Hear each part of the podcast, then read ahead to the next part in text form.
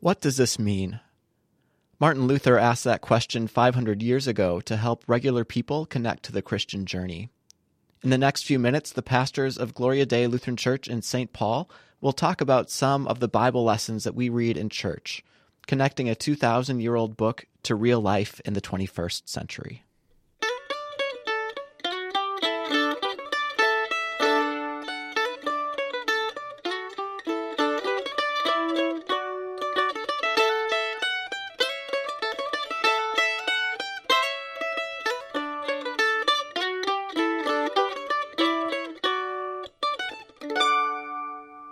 Welcome to What Does This Mean? I'm Pastor Javen Swanson.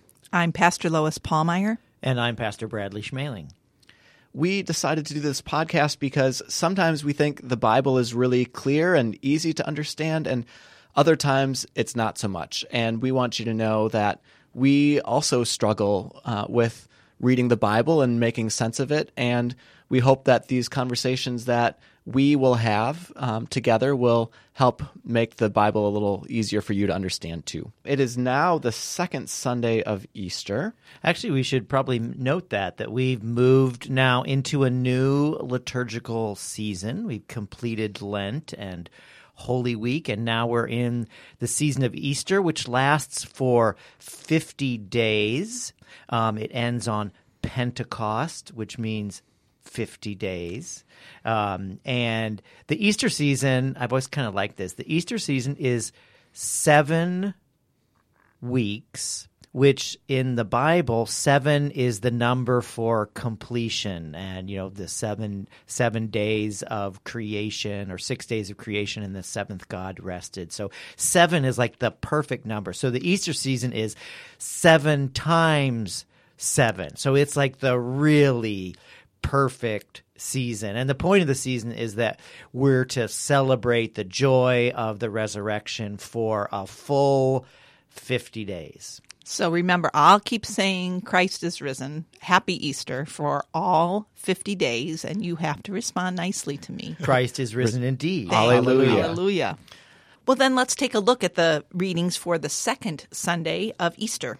We'll do this in three parts with a little music between our reflections. During that break, we invite you to run an errand if you need or take a break. We'll be here when you get back with the next part. Javen, you have the first reading. Why don't you give us a little background? Our first reading is from Acts chapter 5, verses 27 through 32.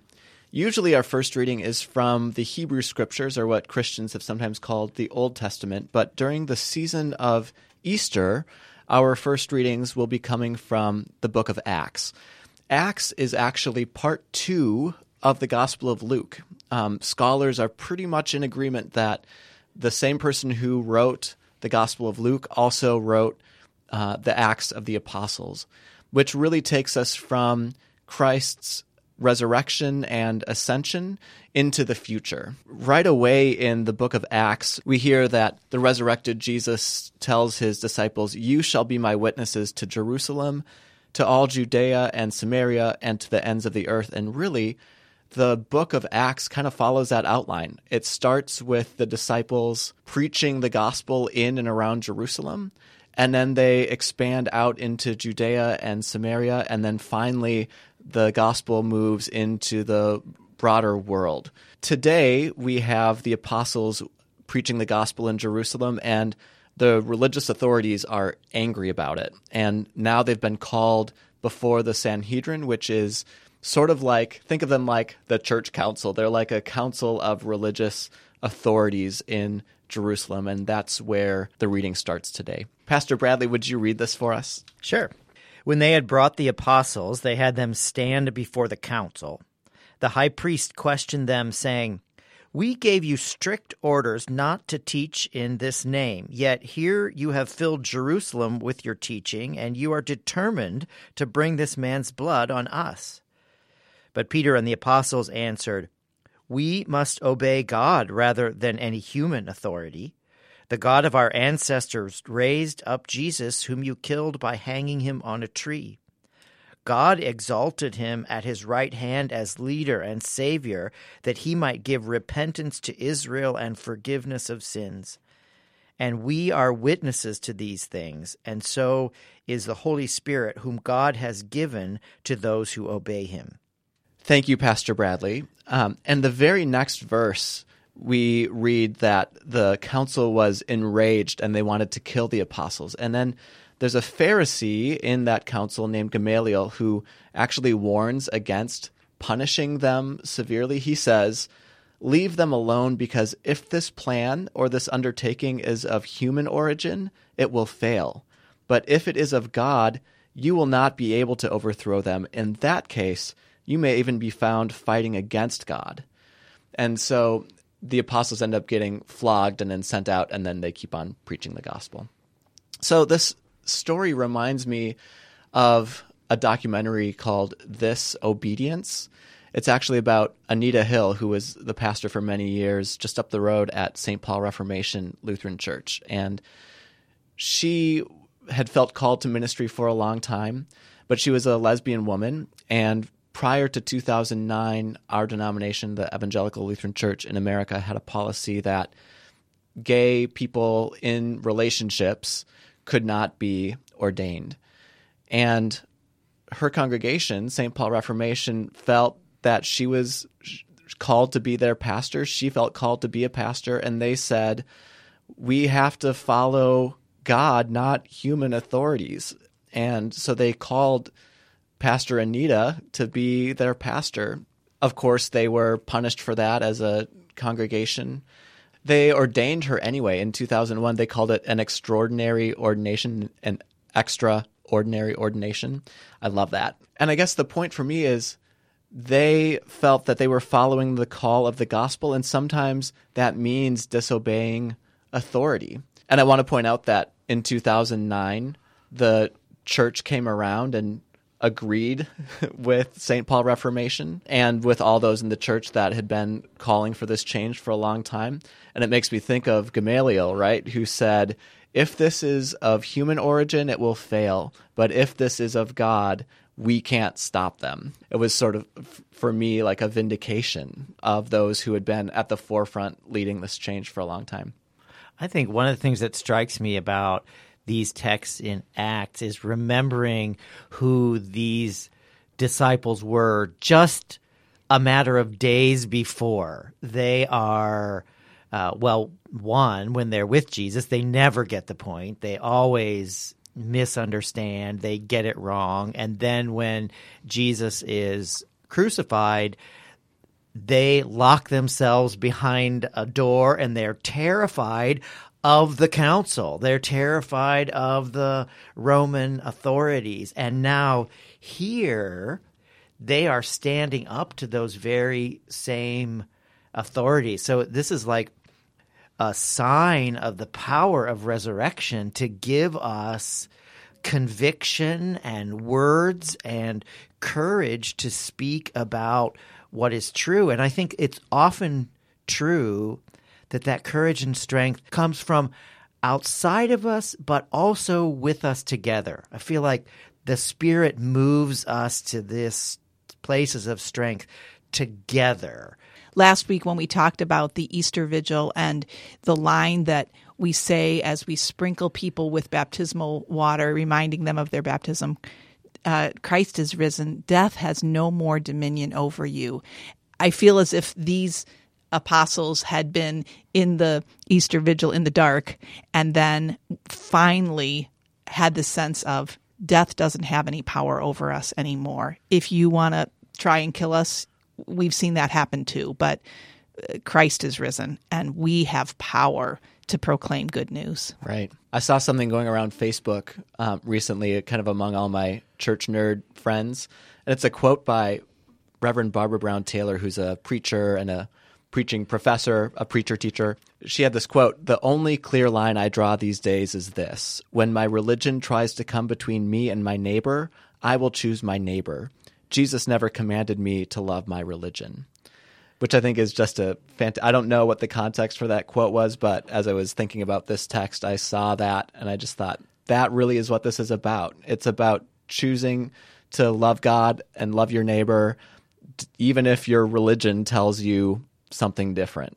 There's one other thing I want to point out in this text that I think we need to talk about, which is this verse um, The God of our ancestors raised up Jesus, whom you had killed by hanging him on a tree. And I think often this verse has been used to accuse Jews of killing Jesus. And I think it's really important to say that the ones who killed Jesus were the Roman authorities. It was the political imperial establishment. And actually, the Jewish religious leaders in Jerusalem who were kind of complicit in Jesus' execution were appointed by the Roman authorities. These were like puppet religious leaders who were just an extension of the Roman Empire. And so I think it's important that we say that the ones who killed Jesus weren't the Jews. It was the imperial political establishment in Rome. Right, because in the story here, it's Jews talking to Jews. Right. So, I mean, the apostles are Jewish. So when they say you, they don't mean they're a different religion because they experience themselves as all part of the same religion. But this is the dynamic that you were talking about is that within our religions, whether it's Judaism or Christianity or any, there are times when we have to stand up and and challenge it because religions can turn into systems that just are interested in perpetuating themselves rather than on than being broken open to speak truth and so we're called to challenge that Why don't we take a little break and we'll come back for our next reading?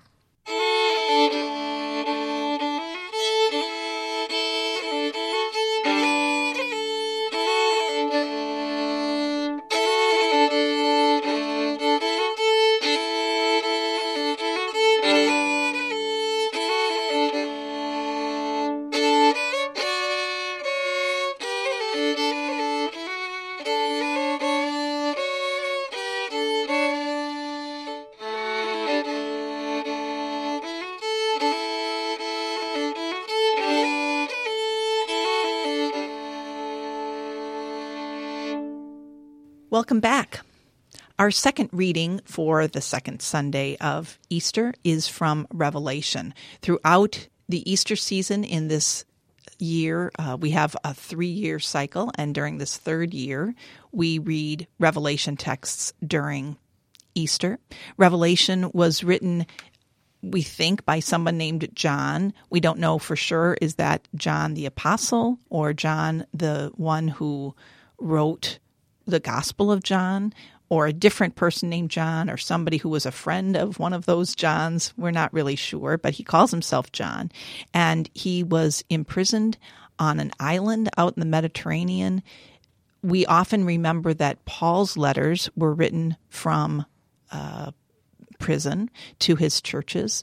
John is also writing a letter to his churches uh, or to the churches, but many people are afraid of re- reading Revelation because it's so weird. There's so many weird parts. Today we're going to read a part that's a little less weird, and um, I I think the season of Easter invites us into saying we can read the weird parts of Scripture and find we out. We should something have a meaningful. season where we just read weird texts from the bible Oh man, we could have a preach on whole year on that.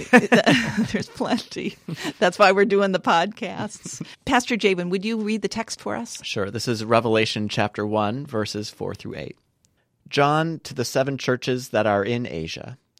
Grace to you and peace from him who is, and who was, and who is to come, and from the seven spirits who are before his throne, and from Jesus Christ, the faithful witness, the firstborn of the dead, and the ruler of the kings of the earth. To him who loves us and freed us from our sins by his blood, and made us to be a kingdom, priests serving his God and Father, to him be glory and dominion forever and ever. Amen. Look, he is coming with the clouds. Every eye will see him, even those who pierced him. And on his account, all the tribes of the earth will wail. So it is to be. Amen. I am the Alpha and the Omega, says the Lord God, who is, and who was, and who is to come, the Almighty. Thank you. Pastor Bradley was saying earlier that Easter is seven weeks or seven times seven days. The sense of seven is this complete number. And you'll see that a lot in Revelation, a lot of descriptions of seven, seven churches, seven spirits, seven lights.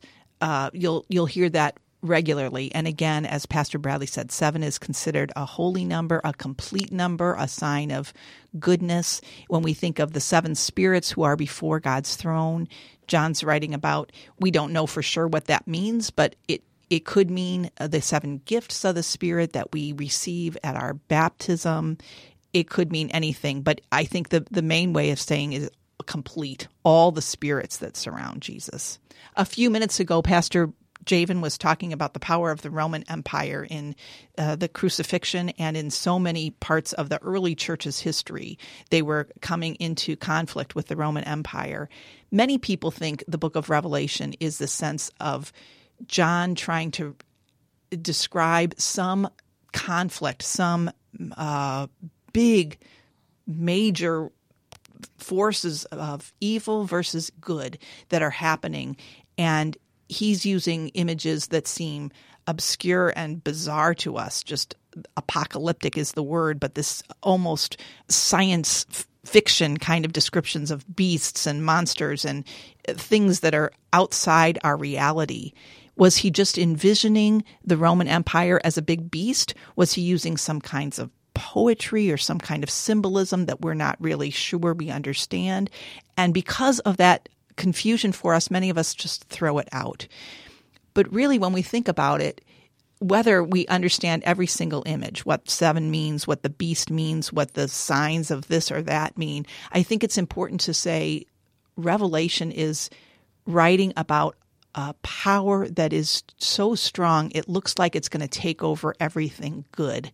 And I think in our culture, we really uh, understand something about that to say we're, we have powers that seem so strong and so powerful that it's going to wipe out everything good. The power of climate change or the power of corporate greed or the power of alienation or the sense of dissatisfaction that no one is connected with their neighbors anymore. Any anything that seems it's too big i don't know how we'll overcome that.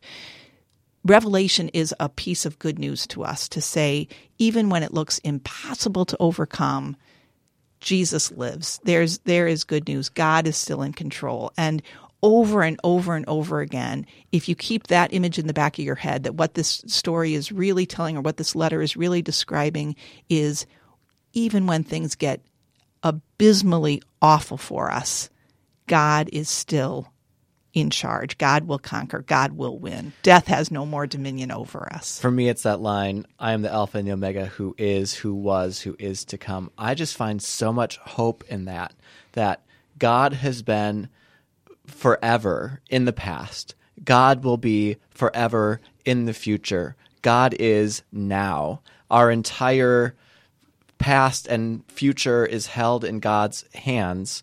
So whatever we are facing right now ultimately won't prevail. Um, I I just find so much hope in that. I actually have a little tattoo of Alpha and Omega with who is, who was, who is to come, um, kind of wrapped around my wrist, actually, as if to say, my entire life is held in God's hand, or God is holding me around the wrist, and no matter what I face, or our world is facing. God is the Alpha and the Omega. Death and, has no more dominion yes. over you. And I, th- I just think that's so hard to remember. Uh, at least, I'm just speaking for myself. Is I think I have to figure everything out. I take seriously the call to change not just myself, but change the world around me. And when I see that my efforts or my hopes are not coming into fruition. In fact, sometimes things feel like they're going the other way, like that we're moving backwards. I I can feel despair about that and want to just withdraw from it all and say I'm just going to curl up in my little corner and I'm um, not going to be the person who I thought I was, which is to change and be about change. I'm going to withdraw. So, this sense that God is at work and um, on the move, maybe in ways that I can't see. And this revelation text helps to remember that. And my guess is that the first people who heard this read were feeling a lot of despair about what was going on in the world and needed a reminder that it's not over yet. It's not over yet. And that the description that you had of the despair or the times that we really feel like I'm powerless and it's so much bigger than I am and we're going backwards. I think John himself must have experienced. He was imprisoned and we learn later was martyred for his faith. He he also would have shared that that despair, but had this hope to say, the God who was, the God who is, the God who will be is on my side. Mm-hmm. We have um, in Revelation several texts that sound like hymns, and they probably were early liturgy or they were used as early liturgy. And one of our earliest creeds that we say is Christ has died, Christ is risen, Christ will come again. And John says that in this text. That is the Alpha and the Omega, this sense that he was, he is, he is to come. The first born of the dead, Christ had, had lived, but he died, but he was raised again, and he will live forever, this ruler of all the powers. That sense of being able to cling to that in those moments of despair, or those moments when we are pretty sure there can be no good resolution. John is saying, hold on, there is resolution. God is stronger than we are. Pastor Bradley, you preached a sermon one time that I remember about, um, you know, human beings might well wipe ourselves off the earth with climate change and all the destruction that we're doing to our planet. That might wipe us out. But when we're gone, God will continue to be here and the earth will probably reset itself it will reach a new equilibrium and God will be active in whatever comes in the future. It may be a future without us, which is terrifying to me. But but never a future without God or without yes. the creative act going forward. Right. And so when I think about who is, who was, who is to come, it may even be beyond humanity, which I think is something to keep in mind. And in the midst of even that kind of despair or or fear, we know that God is love, and God's love is what holds us together as people in community. God's love calls us together into community. Pastor Bradley said before that we need need to be with one another like the, the apostles were, but we gather with one another. We gather with those churches wherever they are, and we experience God's love even now. That love will last forever. Amen. Let's take another little break and we'll come back in a minute.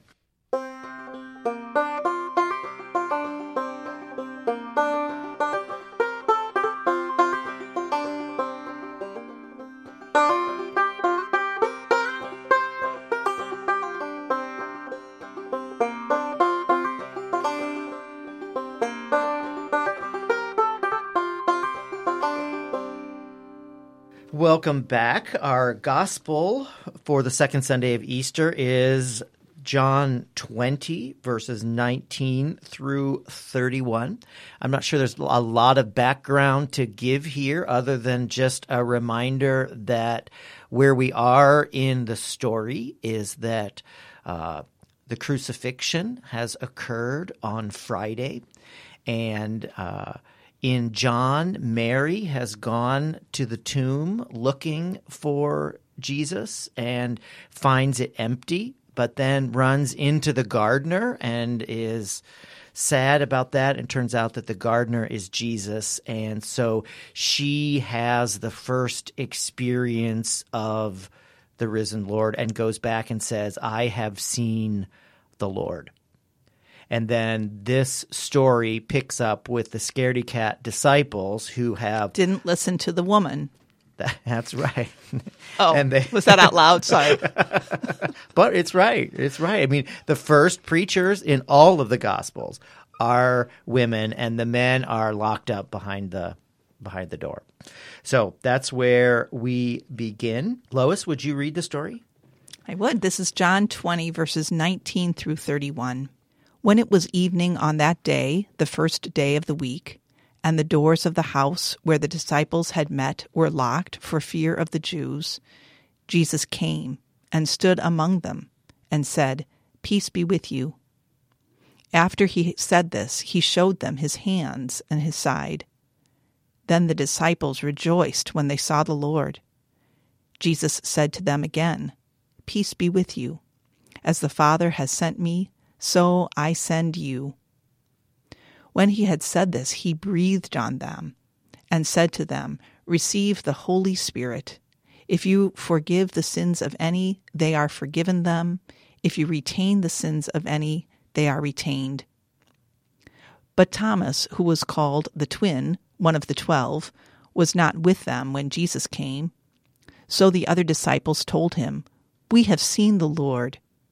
But he said to them, unless I see the mark of the nails in his hands, and put my finger in the mark of the nails and my hand in his side, I will not believe. A week later, his disciples were again in the house, and Thomas was with them. Although the doors were shut, Jesus came and stood among them and said, Peace be with you. Then he said to Thomas, Put your finger here and see my hands Reach out your hand and put it in my side. Do not doubt, but believe. Thomas answered him, My Lord and my God. Jesus said to him, Have you believed because you have seen me? Blessed are those who have not seen and yet have come to believe.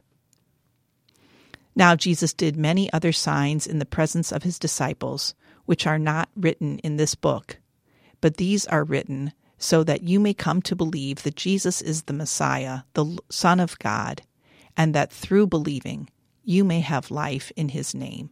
So we know this story as the story of doubting Thomas, and uh, this this reading comes up every single year on the Sunday after Easter, and there are very few Sundays where we repeat readings. I think Christmas, we read the same one. Even Easter, we're reading different different accounts. Different accounts, but this Sunday gets this special uh, special story. Because So- usually the readings are in a three year cycle, so we would get the readings every three years, but this comes this every comes year. every the- yeah. single year. Um, I think we love doubting Thomas. Yeah, Um, we understand him. Right. We relate to him. But yeah, right. Because he is looking for proof or an experience that Jesus is alive. Um, but there's so much in this story to pull apart. You could almost have this story play out over the seven weeks of Easter, I think. Um, because one interesting piece here is you have to remember that the the gospel writers tell the story differently. There were probably different streams of storytelling that were going on in the early church. One community told one story and another community told another story. And in some stories, the Holy Spirit uh, doesn't come until Pentecost when they're all together in the upper room and the tongues of fire and the sound of the wind. But John doesn't have that story at all. For John, the Spirit comes to disciples on Easter Day. There's no break. They get it right away. Jesus shows up, he breathes on them, which is this way of saying, I'm giving my breath, what's inside of me, to you. Now you take it in. And so he's kind of saying, We're the same now. You know, maybe I was different before, but now after the res- resurrection, we are we're all in this together. We're all sent together. So I feel like the experience of the risen Jesus now comes through other people. Um, and that I think the writer of John wanted us to know that is just as important as having this grand experience. Because I think some of us want to have some big experience of God. And because we haven't, we think maybe it's not for us or maybe it's not true or something's wrong with us. You know, mm-hmm. that there's somebody else must be more spiritual because they had this mountaintop experience. But for most of us, we don't have the mountaintop experience. We're kind of sure and unsure and would like a little more, but the proof is in one another, in being together. And that's the only way any of us experience the risen Christ today is in other people. I think sometimes we hear this story as Thomas being scolded for not having faith enough to believe without seeing. But I actually think what stands out to me in the story is that Jesus gives Thomas what he needs to believe. Thomas says, Unless I see the wounds, unless I can put my finger in the wounds. And then Jesus come and comes and does that for Thomas. Um, maybe one of the lessons here is that Jesus does give us what we need to experience the risen Christ, and it, the the focus isn't on the scolding, but more on the grace of God given to us, so that we too can have an experience of the resurrected Christ. Right. The story never names Thomas as doubting Thomas. Right. That's what he gets named in the tradition, but the story itself doesn't ever judge him. He's just not there. He just happens to be out. Maybe he's the one disciple who's not so afraid. He's actually out on the other side of the door already. Or he was just getting the takeout. right, right, right. They're hungry. We're interested to hear from all of you what you think this means. Um, we hope you'll drop us a note at pastors at gloriadeistpaul.org. If you want to know more about Gloria Dei Lutheran Church, our web address is gloriadeistpaul.org. We also want to say thanks to Paul Friesen Carper for the music you heard on this podcast. Join us for worship every Sunday at either 8:15 or 10:45 a.m. with Sunday school for all ages at 9:30 a.m. Thank you so much for joining us today. Know that God is with you, God loves you, and God will provide what you need for today. This has been What Does This Mean? A podcast created by Gloria Dei Lutheran Church in St. Paul, Minnesota. You can find Gloria Dei online at www.gloriadeistpaul.org. This podcast has been produced by Minnesota Podcasting, and they can be found online at www.mnpodcasting.com.